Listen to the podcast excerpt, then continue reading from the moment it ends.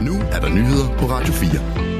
Børn og unges udredningsforløb i 2022 var i gennemsnit næsten fire gange længere end de lovpligtige 30 dage, og i cirka 70 procent af forløbene i børne- og ungdomspsykiatrien udredes patienterne ikke inden for 30 dage. Sådan lyder det i en ny beretning fra statsrevisorerne. De har som opgave at kontrollere, om staten og virksomheder bruger skatteborgernes penge effektivt, korrekt og efter loven. Statsrevisorerne retter en skarp kritik af både regionerne samt Indenrigs- og Sundhedsministeriet i forbindelse med udredningsretten for børn og unge i psykiatrien, mens regionerne får en såkaldt skarp kritik, som er den næsthøjeste kritik på statsrevisorernes skala for kritik, så får ministeriet en skarp påtale, som er den højeste kritik, der kan gives. EU har besluttet at sende krigsskibe til det Røde Hav for at beskytte den civile skibstrafik, der oplyser Ursula von der Leyen på X. Jeg hilser dagens beslutning om at lancere EU-flådestyrkeoperationen Aspides velkommen. Europa vil sikre fri sejlads i det Røde Hav i samarbejde med vores internationale partnere, skriver Ursula von der Leyen på X. Beslutningen blev taget på et møde for EU-landenes udenrigsminister. Her deltog udenrigsminister Lars Løkke Rasmussen. Han fastslog forud for mødet, at den nye mission også vil involvere Danmark. Vi har allerede i Folketinget taget højde for, at den danske fregat, vi har sendt afsted, vil kunne overgå til en EU-mission, siger Lars Løkke Rasmussen. Fregatten Ivar Wittfeldt afsejlede 29. januar mod Suez og er ankommet til det Røde Hav for at indgå i den amerikansk ledede defensive operation Prosperity Guardian. Det danske skib ventes dog at bidrage til EU-missionen. Lykke mener, at EU-missionen vil kunne gøre en forskel, fordi den vil omfatte lande, som hidtil har afholdt sig fra at bidrage til den amerikansk ledede mission. I Tyskland er man på vej til at sende en fregat afsted, der kan indgå i denne mission. Det viser mere værdien ved, at vi får en EU-mission på plads.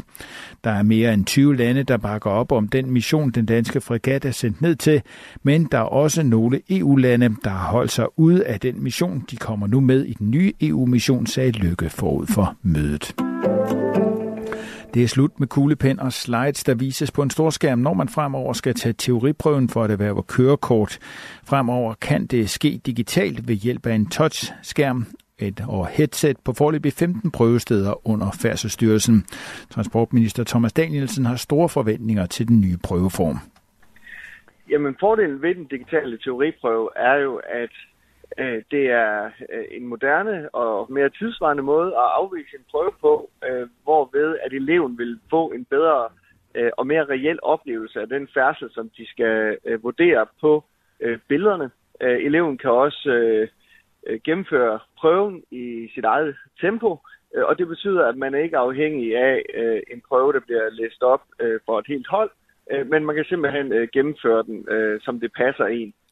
De første 200 elever har siden 30. januar gennemført den digitale teoriprøve, som er resultatet af en politisk beslutning, der blev truffet tilbage i 2021. De første digitale prøvesteder, der er klar til at tilbyde den nye prøveform, er Kolding og Esbjerg. Det er planen, at den digitale udgave med spørgsmål om vigepligt, blinde vinkler og vejforløb skal udrulles til alle 50 prøvesteder. Prøven består ligesom den analoge prøve af 25 spørgsmål. Det er ikke tilladt at bruge hjælpemidler som for eksempel sin telefon. Selvom Alexei Navalny er død, er hans politiske projekt ikke slut. Det vil til gengæld blive videreført af hans enke, Julia Navalnaya, lover hun i en videotale ifølge Reuters. Jeg vil leve i et frit Rusland. Jeg vil opbygge et frit Rusland. Jeg vil fortsætte Alexei Navalnys arbejde, siger Julia Navalnaya. Hun beskylder samtidig præsident Vladimir Putin for at have dræbt Navalny, som var den mest fremtrædende russiske oppositionspolitiker. Vladimir Putin dræbte min mand, siger Navalnaya, og beskylder de russiske myndigheder for at skjule Navalnys lig. Hun opfordrer Navalnys støtter til at fortsætte deres kamp mod det eksisterende russiske styre med endnu mere vrede end tidligere. Melding om Alexei Navalny's død kom fredag, men efter tre dage har hans familie eller advokater endnu ikke set eller fået udleveret hans lig. Hans enke mener, at det skyldes, at Navalny er blevet forgiftet med nervegiften Novichok, og at myndighederne vil have stoffet til at forsvinde fra kroppen, før livet bliver udleveret. Gråvejr de fleste steder og perioder med lidt regn, dis eller tåge. Stedvis kan der dog komme korte kig til solen.